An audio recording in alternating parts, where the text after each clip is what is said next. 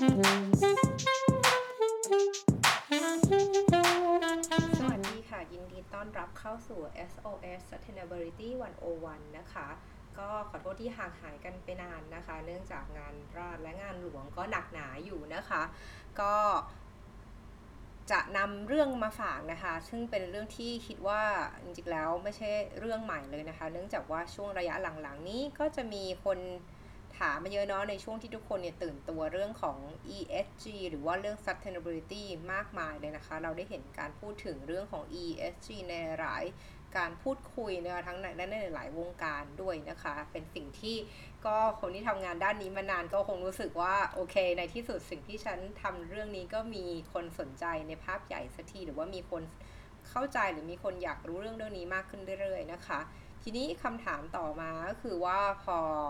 เรื่องของความยั่งยืนเนี่ยเป็นที่พูดถึงเป็นที่สนใจเป็นที่ใส่ใจจากคนหลาย ๆ วงการมากขึ้นในระยะ 2-3 ปีที่ผ่านมานี้เนี่ย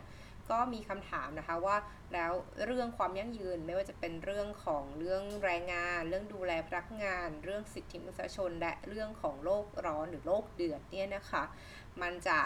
เป็นแค่กระแส ที่เดี๋ยวก็จะห่างหายไปตามกาลเวลาหรือไม่นะคะ ก็ฝ้ายก็จะต้องบอกว่าจากที่ทำงานด้านนี้มาตั้งแต่ปี 2007 นะคะ ที่เริ่มไปเรียนมาเนี่ย ก็นับได้ว่ากี่ปีแล้วเนี่ย 16 ปีได้แล้วนะคะ ก็ไม่เคยรู้สึกว่าเรื่องของความยั่งยืนที่ประกอบด้วยเรื่อง E environmental เรื่องของตัว S ก็คือ social นะคะ หรือสังคมจะไปถึงมิติด้าน governance หรือการกำกับดูแลกิจการที่รวมไปถึงเรื่องผลประกอบการธุรกิจด้วยเนี่ย จะเป็นเรื่องที่เป็นกระแสที่มาแล้วจะไปนะคะ คิดว่าไม่ใช่อย่างนั้นเลยนะคะแล้วก็เรื่องที่จะเกิดขึ้นในอนาคตเนี่ยคิดว่าเรื่องของโลกเดือดโลกร้อนเรื่องของการใช้พลังงานเนี่ยไม่น่าจะเป็นเรื่องจะห่างจะจะจะหายไปเองในอนาคตนะเลยไม่คิดว่าเรื่องของความยั่งยืนจะเป็นเรื่องที่มาแล้วก็ไปนะจะน่าจะอยู่อีกนานเลยนะคะ ดังนั้นวันนี้เนี่ยก็อยากจะนำเสนอข่าวนะคะ ข่าวเก่าเรื่องความยั่งยืนมากเลยนะคะ แต่ปี 1990 นะคะ 1990 กี่ปีละ30 ปีที่ผ่านมาได้ถูกไหมเกือบ3 30กว่าปีที่ผ่านมาเนี่ยเขาก็มีการคุยกันถึงเรื่องของการทำธุรกิจอย่างมีจริยธรรมกันแล้วตั้งแต่ตอนปี 1990 แล้วนะคะเพียงแต่เป็นเรื่องอะไรนั้น วันนี้อาจจะขอนำเสนอนะในเรื่องที่อาจจะไกลตัวนะคะของ ประเทศไทยนะ แต่ว่าคิดว่าน่าจะพอเชื่อมโยงนะคะ เห็นความที่มาที่ไปนะคะ ว่าการทำกิจอย่างยั่งยืนเนี่ยไม่ได้เพิ่งมีนะคะ แล้วก็ยังมีอยู่แล้วก็จะจะยังมีต่อไปเรื่อยๆนะคะ เพราะว่าปัญหาสังคมและสิ่งแวดล้อมเนี่ยมันไม่ห่างหายไปเลยนะคะเรื่องที่อยากชวนคุยวันนี้นะคะ เป็นข่าวที่มานะคะหลักๆ เลยก็คือจากหนังสือพิมพ์นะคะของทางเยอรมนีนะคะ ชื่อว่า Dash p i e g e l นะคะ ก็เป็นบทความหรือเป็นเรียกว่า เเรียงความนะคะ ขนาดยาวเลยทีเดียวนะคะ ประจำวันที่ 23 กันยานะคะ 1990 นะคะชื่อบทความว่า n i c k t u n g von Life und Seele ก็คือเรียกว่าการทำลายล้างทั้งร่างกายแล้วก็จิตวิญญาณนะคะ ก็จริงแล้วเนื้อเรื่องเนี่ยเป็นการพูดถึงเรื่องของการใช้แรงงานเด็ก ก็อยากให้ทุกท่านนะคะ ลองหลับตานะคะ แล้วก็นึกถึงภาพของ ประเทศอินเดียในยุค 1990 นะคะ ให้นึกภาพถึงเด็กผู้ชายคนหนึ่งนะคะ ชื่อเล่นว่าแอลนะคะ แล้วก็อายุ 7 ขวบนะคะ ที่ตื่นขึ้นมานะคะ ในกระต๊อบหลังเล็กๆนะคะ ที่เป็นที่อยู่สำหรับเด็กๆที่ทำงานในการถักทอพรมนะคะพรมเปอร์เซียนะคะ หรือพรมที่ถักทอด้วยมือนะคะ ในในรัฐมิซาปุระนะคะ ของประเทศอินเดียนะคะก็โดยที่คุณโดยที่น้องแอลเนี่ยก็ถือว่าเป็นเด็กคนหนึ่งในจำนวนกว่า 1 0 0 0 0แสนคนนะคะ ที่มีอายุตั้งแต่ 6 ขวบถึง 14 ขวบนะ ที่ทำงานใช้แรงงานนะคะอยู่ในอุตสาหกรรมการผลิตพรมนี้นะคะ ในประเทศอินเดียนะคะ ซึ่งตรงเนี้ยนะคะ เขาก็บอกว่าอันนี้เป็นแค่ส่วนน้อยๆนะคะ ของแรงงานทาสในเด็กนะคะ ที่ในประเทศอินเดียที่อาจจะมีสูงนะคะ ถึง 60 ถึง 1 ล้านคน 100 ล้านคนเลยทีเดียวนะ แต่อันนี้ต้องย้ำนะคะเป็นปี 1990 นะคะ ซึ่งน้องคนนี้นะคะก็มีหน้าที่นะคะในการที่เย็บนะคะ เย็บทอมือนะคะใช้มือเนี่ยทอผมขึ้นไปให้ขึ้นรูปนะคะ เป็นลายที่สวยงามนะคะ โดยที่เด็กๆเหล่านี้เนี่ยก็จะถูกนำมานะคะ จากรัฐต่างๆ เมืองต่างๆ ที่อยู่ข้างเคียงเพื่อมาทำงาน ในอุตสาหกรรมการถักทอพรมนี้นะคะ ซึ่งตรงนี้นะสิ่งที่น่าสนใจก็คือว่าการที่เกิดการใช้แรงงานเด็กในอินเดียเนี่ยอาจจะไม่ได้เป็นที่รับรู้นะคะ ในต่างประเทศในประเทศผู้ซื้อนะซึ่งก็มีทั้งประเทศสหรัฐอเมริกานะคะที่เป็นอันดับ2นะรองจากเยอรมนีที่มีการนำเข้าพรมเปอร์เซียนะคะ จากแถบเอเชียใต้นะคะ สิ่งสำคัญก็คือว่า การที่ให้เด็กๆเนี่ยต้องทำงานแบบนี้นะคะ เป็นระยะเวลา 12 ถึง 15 ชั่วโมงต่อวันนะคะทำงานทุกวันนะคะไม่มีวันหยุดไม่มีการพักร้อน ไม่มีวันพักผ่อน แล้วยังได้เงินเดือนนะคะ แค่ประมาณ 40 มาร์กนะคะ หรือประมาณเรียกได้ว่า 20 ยูโรนะคะเรียกว่าอันนี้คือค่าแรงนะคะ ที่ที่ ที่ที่อาจจะบอกว่าเป็นเป็นแบบสถานการณ์ที่ดีแล้วนะที่จะได้เงินประมาณนี้นะคะซึ่งโดยทั่วไปแล้วอาจจะไม่ได้เลยนะคะ ไม่มีทางจะมีชีวิตอยู่ได้นะคะ จากการที่ได้ใช้แรงงานแบบนั้นนะคะ ทีนี้สิ่งที่น่าสนใจนะคะ แล้วเด็กเหล่านี้เนี่ยมีชีวิตความเป็นอยู่อย่างไร เราต้องแยกให้ชัดนะคะ ระหว่างการที่ในบางครั้งเนี่ยในพื้นที่ที่แรงงานขาดแคลนเนี่ย การให้เด็กนะคะที่เป็นวัยรุ่นนะคะที่อาจจะอายุประมาณ 10 12ถึง15นะคะเหล่านี้เนี่ยมาทำงานเพื่อช่วยเหลือครอบครัวจุนเจือครอบครัวเนี่ยเป็นไปได้ในเงื่อนไขที่เหมาะสมนะคะ เพียงแต่ว่าในเคสของอุตสาหกรรมพรมนี้เนี่ยมันมันมันไม่ใช่แค่การจ้างงานที่ใช้แรงงาน สำหรับเยาวชนแล้ว แต่มันเป็นถึงขั้นกันนะคะเป็นทาสที่ใช้ทำงานนะคะโดยที่ไม่มีโอกาสนะคะที่จะได้ไปเรียนรู้ศึกษาเพิ่มเติมนะเพื่อหากโตเป็นผู้ใหญ่แล้วจะไปหาอาชีพอื่นทำได้หรือไม่นะคะ หรือแม้แต่เรื่องเออไม่ได้รับอาหารนะคะที่ถูกโภชนาการนะคะแล้วก็สุดท้ายแล้วก็กลายเป็นมีอาการของโรคขาดอาหารนะคะ รวมทั้งก็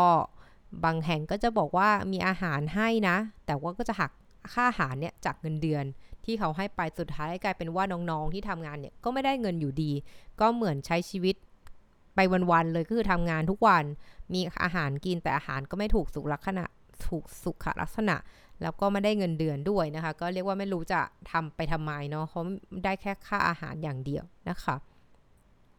ซึ่งตรงนี้ค่ะ ก็มีการตีแผ่นะคะว่าพรมที่ชาวยุโรป โดยเฉพาะชาวเยอรมันซื้อมาเนี่ย มันทุกเส้นทุกทุกเส้นใยที่ทอเป็นพรมเนี่ยมันมีเลือดนะคะของเด็กติดมาด้วยนะคะ มีหยาดเหงื่อและหยาดน้ำตานะคะ หยดเลือดของน้องๆเนี่ยเข้ามาคุณ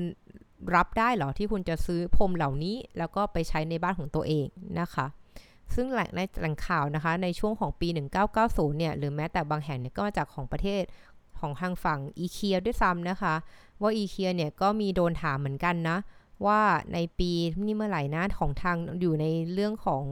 นิวยอร์กไทมส์นะคะนิวยอร์กไทมส์นะคะก็ลงเหมือนกันนะคะว่าในในในปี 1996นะ6ปีหลังจาก article นี้ของ Der Spiegel ออกมาเนี่ยทางนิวยอร์กไทม์นะคะก็มีการลงเนื้อหาที่ชื่อว่ายุโรปยุโรป fight child labor in luck making ก็คือว่าทางสหภาพยุโรปเนี่ยก็พยายามต่อสู้นะคะกับการใช้แรงงานเด็กในอุตสาหกรรม ถักทอพรมนะคะ ที่เรียกว่าเป็นพรมที่โด่งดังนะพรมจากเปอร์เซียนะคะนั่นเองนะคะตรงนี้นะคะทางอีเคียเนี่ยก็ถูกวิจารณ์นะคะว่าพรมที่ขายอยู่ในอีเคียเนี่ยมีแรงงานเด็กผสมอยู่หรือไม่นะคะ คุณพิสูจน์ได้ไหมว่าสิ่งที่เกิดขึ้นในอินเดียเนี่ยมันได้รับการตรวจสอบว่าไม่ได้มีแรงงานเด็กอยู่ในนั้นเลย หรือว่าถ้าหากมีคุณมีมาตรการอย่างไรในการดูแลเด็กเหล่านั้นนะคะ ซึ่งตรงนี้นะคะเขาก็บอกนะคะว่ามันมีสิ่งที่การร่วมมือกันนะคะของทางกลุ่ม ทั้งทางสวิสนะคะสวิตเซอร์แลนด์แล้วก็ทั้งทางเยอรมันนะคะ ที่มีการชื่อว่าโครงการเรียกว่าเป็นเป็นการสร้างเหมือนโครงการขึ้นมาโครงการที่ว่า just trade in Oriental Rugs นะคะ หรือว่าเรียกว่า STEP นะ S T E P นะก็เป็นตัวย่อนะคะในภาษาเยอรมันนะคะ ที่จะเรียกว่า ให้ให้ทำให้แน่ใจว่าถ้าเกิดเมื่อไหร่ก็ตามที่คุณอยู่ในโครงการนี้นะคะ ก็จะมีการรับรับรองได้ว่าไม่มีการใช้แรงงานเด็กนะคะ อยู่ในพรมของผู้ขายเจ้านี้นะคะ ก็แล้วก็นอกจากนี้เนี่ยก็ยังมีการออกแบบตรารับรองนะคะตราประทับนะคะ ที่เรียกว่ารักมาร์กนะคะ ก็คือตราเนี่ยก็จะเป็นการแปะอยู่บนพรมนะคะ เพื่อที่จะบอกได้ว่า การที่พรมได้ตรานี้มาเนี่ยก็คือเป็นพรมที่ไม่ได้มีการใช้แรงงานเด็กนะคะทีนี้ค่ะ ก็เรื่องอย่าเห็นได้ว่าตั้งแต่ 1990 ถึง 1996 เนี่ยก็มีการพูดถึงแรงงานเด็กอยู่ในอุตสาหกรรมนี้อยู่แล้วนะคะ ทีนี้ต่อมาก็คือว่าแล้วผลลัพธ์ที่ได้เนี่ยเป็นอย่างไรบ้างนะคะ ก็สิ่งที่เกิดขึ้นนะก็ทำให้เนี่ยในการที่จะนำเข้าพรมต่างๆเนี่ยมีการดูแลการ การตรวจสอบ supply chain มากขึ้นนะคะ ถึงแม้ว่ามันจะไม่สามารถตรวจสอบได้อย่างรอบด้านทั้งหมดทั้งมวลเลยเราไม่สามารถบอกได้หรอกว่าที่นู่นที่นี่มันสะอาดขนาดไหนนะคะ เราก็เราก็สามารถบอกได้แค่เท่าที่เราเข้าไปตรวจสอบนะคะ ที่มีการตรวจสอบตรงนี้ แล้วก็ยังต้องมีส่วนอื่นอีกมากมายที่เป็นส่วนหนึ่งของการจัดการเรื่องพรมนะคะ ก็คือตรงนี้นะคะสิ่งสำคัญก็คือว่าอยากจะชี้เห็นว่า เนี่ยข่าวนี้ตั้งแต่มือ1990 แล้วใช่ไหมคะ 1996 ก็มีการออกมาพูดถึงเรื่องพวกการจัดการทำตราสินค้าเพื่อจะเป็นการตรวจสอบ เรียกว่า supply chain นะคะที่อยู่ในประเทศที่กำลังพัฒนานะหรือประเทศโลกที่ 3 อย่างอินเดียเป็นต้นอย่างเงี้ยค่ะในเคสกรณีศึกษานี้นะคะ ก็จะเห็นได้ว่ามันก็มีตราสินค้าไม่ว่าจะเป็นเรื่อง Fair Trade นะคะที่เราจะคุ้นเคยกันมากที่สุดนะคะ แล้วที่ทำเป็นเรื่องของการอาจจะเห็นในกลุ่มของอาหารทางด้านกาแฟนะคะ กลุ่มในฝ้ายในช็อกโกแลตที่เราเห็นตรา Fair Trade นะคะ อันนี้ก็เป็นจุดหนึ่งของการพยายามร่วมทำการทำทำความร่วมมือนะคะทั้งประเทศที่ซื้อแล้วก็ประเทศที่เป็นผู้ส่งออกนะคะ ว่าเราจะทำให้การ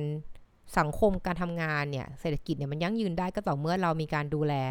เยาวชนของเราให้ดีเนาะเยาวชนก็เป็นอนาคตของชาตินะคะหลาย ๆ ที่ก็พูดถึงอย่างนี้นะดังนั้นเนี่ยการที่ให้มีการใช้แรงงานเด็ก หรือว่าการเป็นแรงงานทาสนะคะในเยาวชนเนี่ยเป็นเรื่องที่รับไม่ได้นะคะ ดังนั้นถ้าเกิดเราใช้เคสนี้นะคะ เป็นตัวอย่างในการขยายผลไปเคสอื่น ๆ นะคะไม่ว่าจะเป็นเรื่องของอุตสาหกรรมเหมืองแร่นะคะอุตสาหกรรมต่าง ๆ นานานะคะในประเทศโลกที่3ที่มีการทำ ที่มีการใช้แรงงานเด็กอย่างไม่เป็นธรรมแบบนี้นะคะ เราก็ต้องมีวิธีการพยายามป้องกันในฐานะที่เป็นผู้บริโภคนะคะ คือเรียกว่าถ้ารัฐบาลเนี่ยทำแล้วนะคะในการที่พยายามจะออกตัวบทกฎหมายต่างๆ หรือว่าทางที่ทางฝั่งผู้ซื้อในต่างประเทศเนี่ยก็พยายามจะควบคุมในการเป็นการทวนสอบนะคะเรียกว่าห่วงโซ่อุปทานต่างๆ ในประเทศโลกที่สามเนี่ย สิ่งที่เราควรทำนะเพื่อทำให้แน่ใจว่าการผลิตพรมเปอร์เซียเนี่ยหรือการที่เราซื้อพรมเปอร์เซียเนี่ยเป็นเป็นการซื้อที่ปราศจากการสนับสนุนแรงงานเด็กเนี่ยเราก็หนึ่งหนึ่งเลยนะคะหนึ่งเลยในฐานะผู้บริโภคก็คือคุณต้องหารีเสิร์ชเนาะคุณต้องคุณต้องอาจจะดูนิดนึงเนาะว่าที่มาที่ไปของพรมเนี้ยมาจากที่ไหนนะคะ ก็พยายามเก็บข้อมูลนะว่าคนผลิตคือใครนะยิ่งเป็นพรมที่หรือสินค้าที่บอกว่าอันเนี้ยเป็นการทำมือเป็นงานที่แบบว่า ไม่ได้มีใช้เครื่องจักรมาเลยนะคะ ถ้าจะพรีเซนต์ตรงนั้นเนี่ย มันก็จะบอกได้ว่าตรงเนี้ยมีที่มาที่ไปอย่างไร เราสามารถไปเข้าเว็บไซต์ตรวจสอบได้ไหมนะคะ เพราะอย่างที่อาจจะต้องมีการอร่อยต้องยอมรับว่าในการผลิตสินค้าบางประเภทนะคะ เช่นการทอพรมที่มีความละเอียดสูงสูง หรือแม้แต่พวกเสื้อผ้าผู้หญิงหรือกระเป๋าผู้หญิงที่มีการปักเลื่อมเล็ก ๆ เนี่ยในหลายแห่งเนี่ย ถ้าเขาต้องการทำให้มันเป็นเอ่อเอ่อ commercial มาก ๆ หรือว่ามีผลิตหลาย ๆ ชิ้นเนี่ยเขาก็ต้องใช้มือที่เล็ก มีขนาดซึ่งต้องใช้มือเด็กนั่นเองในการผลิตเนาะซึ่งมันก็แบ่งเป็น2ส่วนเนาะส่วนหนึ่งก็คือว่า product ชิ้นนี้มันสามารถใช้เครื่องจักรเข้ามาแทนการใช้มือเล็ก ๆ ได้ไหม หรือการใช้เรียกว่าขนาดของนิ้วที่มัน ต้องเป็นของเด็กเท่านั้นอย่างนี้ค่ะ อันนี้มันกลายเป็นว่านี่คือเป็นแก่นของธุรกิจแล้วคือคอเป็นสก็คือการต้องใช้มือเล็กๆ ในการทำผลิตภัณฑ์ วิธีการแรกคือคุณสามารถใช้เครื่องจักรมาแทนได้ไหมซึ่งมันก็ตัดปัญหาเรื่องการใช้แรงงานเด็ก แต่ก็ทั้งนี้นั้นก็จะมีต้นทุนสูงคือการออกแบบเครื่องจักรส่วนที่ 2 ซึ่งน่าจะเป็นส่วนที่ทางประเทศที่กำลังพัฒนาทั้งหมดเนี่ยเขาใช้กันก็อาจจะเป็นว่าก็จะมีการแบ่งเวลาที่แน่ชัด ว่าให้เด็กเนี่ยไปเรียนหนังสือด้วย แล้วก็ทำงานด้วย ก็คือเมื่อไหร่ก็ตามที่เด็กเหล่านั้นเนี่ยเติบโตเป็นผู้ใหญ่แล้ว และนิ้วเนี่ยไม่สามารถทำงานตรงนี้ได้อีกแล้วเนี่ยเขาก็จะมีโอกาสในการไปหาความรู้ในการทำงานด้านอื่นนะคะ ที่เหมาะสมกับตัวเขาเองนะคะ ดังนั้นเนี่ยสิ่งสำคัญก็คือว่า 1. ในฐานะที่เราเป็นผู้ซื้อเนี่ยเราก็อาจจะมีเรียกว่าสามารถใช้แรงกดดันผู้บริโภคในการผลักดันให้ผู้ผลิตเนี่ยใส่ใจเรื่องนี้ให้มากขึ้นนะคะ ซึ่งถ้าเกิดเราเราเราเราเจอที่มาที่ไปแล้วว่าเป็น บริษัทอยู่ตรงไหน ใครคนทำอันนี้นะคะ เราก็ดูต่อไปว่า เออ มันมีการได้รับการประกาศนียบัตรไหมมีตราประทับ อย่างเช่นที่เราพูดถึงเมื่อกี้ไหมว่ารักมาร์กมีไหมนะคะ หรือว่า Good Weave นะคะ แล้วก็พวกในกลุ่มของพวก Fair Trade นี่ก็เช่นกันนะคะ เพียงแต่ว่าถ้าเกิดในอุตสาหกรรมพรมเนี่ย ก็จะเป็นคำว่ารักมาร์กหรือว่าเป็น Good Weave นั่นเองนะคะการเป็นถักทออย่างมีจริยธรรมนะคะ แล้วเมื่อไรก็ตามนะคะที่คุณซื้อของนะคะ ถามคำถามค่ะ คืออย่าอย่าอย่าอย่าอายที่จะถามคำถาม ปัจจุบันนี้การถามคำถามหรือการโปร่งใสในข้อมูลต่อผู้บริโภคเนี่ยเป็นเรื่องสำคัญนะคะ อาจจะมีการถามว่าเออคุณมีที่มาที่ไปอย่างไร คุณไปหาซื้อมาจากไหนจากผู้ขายนะว่าคนที่ผลิตเนี่ยคือใครคุณรู้ไหมนะคะแล้วก็อาจจะเรียกว่า support นะคะในการซื้อของนะคะจากกลุ่มที่เป็น Fair Trade สินค้า Fair Trade นั่นเองนะคะหลังจากนั้นเนี่ยคิดว่าสุดท้ายแล้วเนี่ย การที่เราต้องมีการตระหนักรู้มี awareness นะคะ ในเรื่องของการใช้แรงงานอย่างไม่เป็นธรรมนะคะ การใช้แรงงานทาสในอุตสาหกรรมเนี่ยผลิตพรมนะหรือแม้แต่อย่างอื่นเนี่ยก็เป็นเรื่องสำคัญที่ทำให้สิ่งเหล่านี้มันมีพัฒนาการพัฒนาการที่ดีขึ้นนะคะ เพราะว่าเป็นเรื่องที่ไม่ใช่แค่ภาครัฐ หรือภาคธุรกิจจะทำกันอย่างเดียวได้นะคะ แต่ว่าภาคที่เป็นประชาสังคมที่เป็นผู้บริโภคที่มีอำนาจซื้อเนี่ยก็ควรจะต้องมีแรงผลักดันตรงนี้มากขึ้นด้วยค่ะ ตรงนี้นะคะก็อยากจะฝากไว้นะคะทิ้งท้ายว่าเรื่องของการทำธุรกิจอย่างยั่งยืนเนี่ยจะมีแง่มุมอะไรมากมายนะคะที่ทั้งที่มีมานานแล้วนะคะเช่นเรื่องของแรงงานเด็ก หรือการใช้แรงงานไม่เป็นธรรมการใช้แรงงานต่างด้าว เรื่องของอย่างเช่นเรื่องโลกร้อนนะคะ เรื่องการใช้พลังงานอย่างไม่มีประสิทธิภาพ เรื่องของการปล่อยก๊าซ emission เรื่องเหล่านี้เนี่ยก็มีมานานแล้วไม่ได้เพิ่งมีและเชื่อว่าจะมีต่อไปเรื่อยๆ ด้วยนะคะ เพราะว่ามันก็ต้องมีพัฒนาการต่อไปเนาะว่าเออตรงนี้คุณทำแล้วคุณต้องทำให้ดียิ่งขึ้นนะคะ และสุดท้ายเนี่ยก็จะมีหัวข้อประเด็นปัญหาสิ่งแวดล้อมสังคมใหม่ๆเข้ามาธุรกิจอยู่ดีนะมีความท้าทายเข้ามาใหม่ๆนะคะสิ่งที่พวกเราเพิ่งผ่านพ้นไปใกล้สุดใกล้สุดเนี่ยก็คือเรื่องของการระบาดของโคโรนาไวรัสที่พวกเราก็ได้ได้เรียนรู้นะคะที่จะกำกับดูแลนะคะบริหารจัดการนะให้เราสามารถยังสามารถประคองตัวได้นะคะ ยังสามารถทำกิจต่อไปได้เนี่ยเรื่องนี้ก็เป็นส่วนหนึ่งนะคะของการที่เป็นการบริหารจัดการความยั่งยืนเช่นกันนะคะ เรียกว่าในสายของคนทำเรื่องความยั่งยืนเนี่ยหากเราวิเคราะห์ความเสี่ยงเรื่อง ESG เนี่ยตัวที่เป็นตัว S เนี่ยมันจะประกอบ ไปด้วยของการแพร่ระบาดของโรคระบาดนะคะเพียงแต่ว่าโดยทั่วไปแล้วเนี่ยความเสี่ยงมันจะไร้ลิหุดมันจะค่อนข้างต่ำหรือโอกาสเกิดขึ้นค่อนข้างต่ำแต่ว่าเกิดขึ้นมาเนี่ยสเกลหรือความเสียหายเนี่ยก็จะมหาศาลเช่นกันนะคะทำให้ตรงนี้เนี่ยนักธุรกิจนะคะผู้บริหารผู้ตัดสินใจต่างๆเนี่ยก็จะเริ่มมองเห็นแล้วว่าเออการประเมินความเสี่ยงขององค์กรเนี่ย มันควรประเมินอย่างรอบด้านจริง ๆ นะ ไม่ใช่ประเมินแบบอย่าง traditional คือความเสี่ยงทางการตลาด ความเสี่ยงทางการเงินแค่นั้น ตอนนี้จะเริ่มมีการมองความเสี่ยงที่รอบด้านมากขึ้นไม่ว่าจะเป็นเรื่องของ climate change เรื่องของ human rights เรื่องของการเปลี่ยนแปลงของ regulation ต่างๆ ที่สืบเนื่องมาจากความท้าทายด้านสิ่งแวดล้อมและสังคมเนี่ยก็เป็นเรื่องที่ธุรกิจเนี่ยตระหนักรู้และเริ่มเรียนรู้อย่าง เรียกว่าเข้มข้นมากขึ้นเรื่อยๆเลยค่ะ ก็อยากจะเชิญชวนให้ทุกท่านนะคะ ลองมองธุรกิจเนี่ยอย่างรอบด้านมากขึ้นนะคะ แล้วก็เตรียมรับความเสี่ยงที่อาจจะมาจากหลายด้านในอนาคตค่ะ ขอบคุณที่ติดตามนะคะ แล้วเจอกันใหม่ครั้งหน้า สวัสดีค่ะ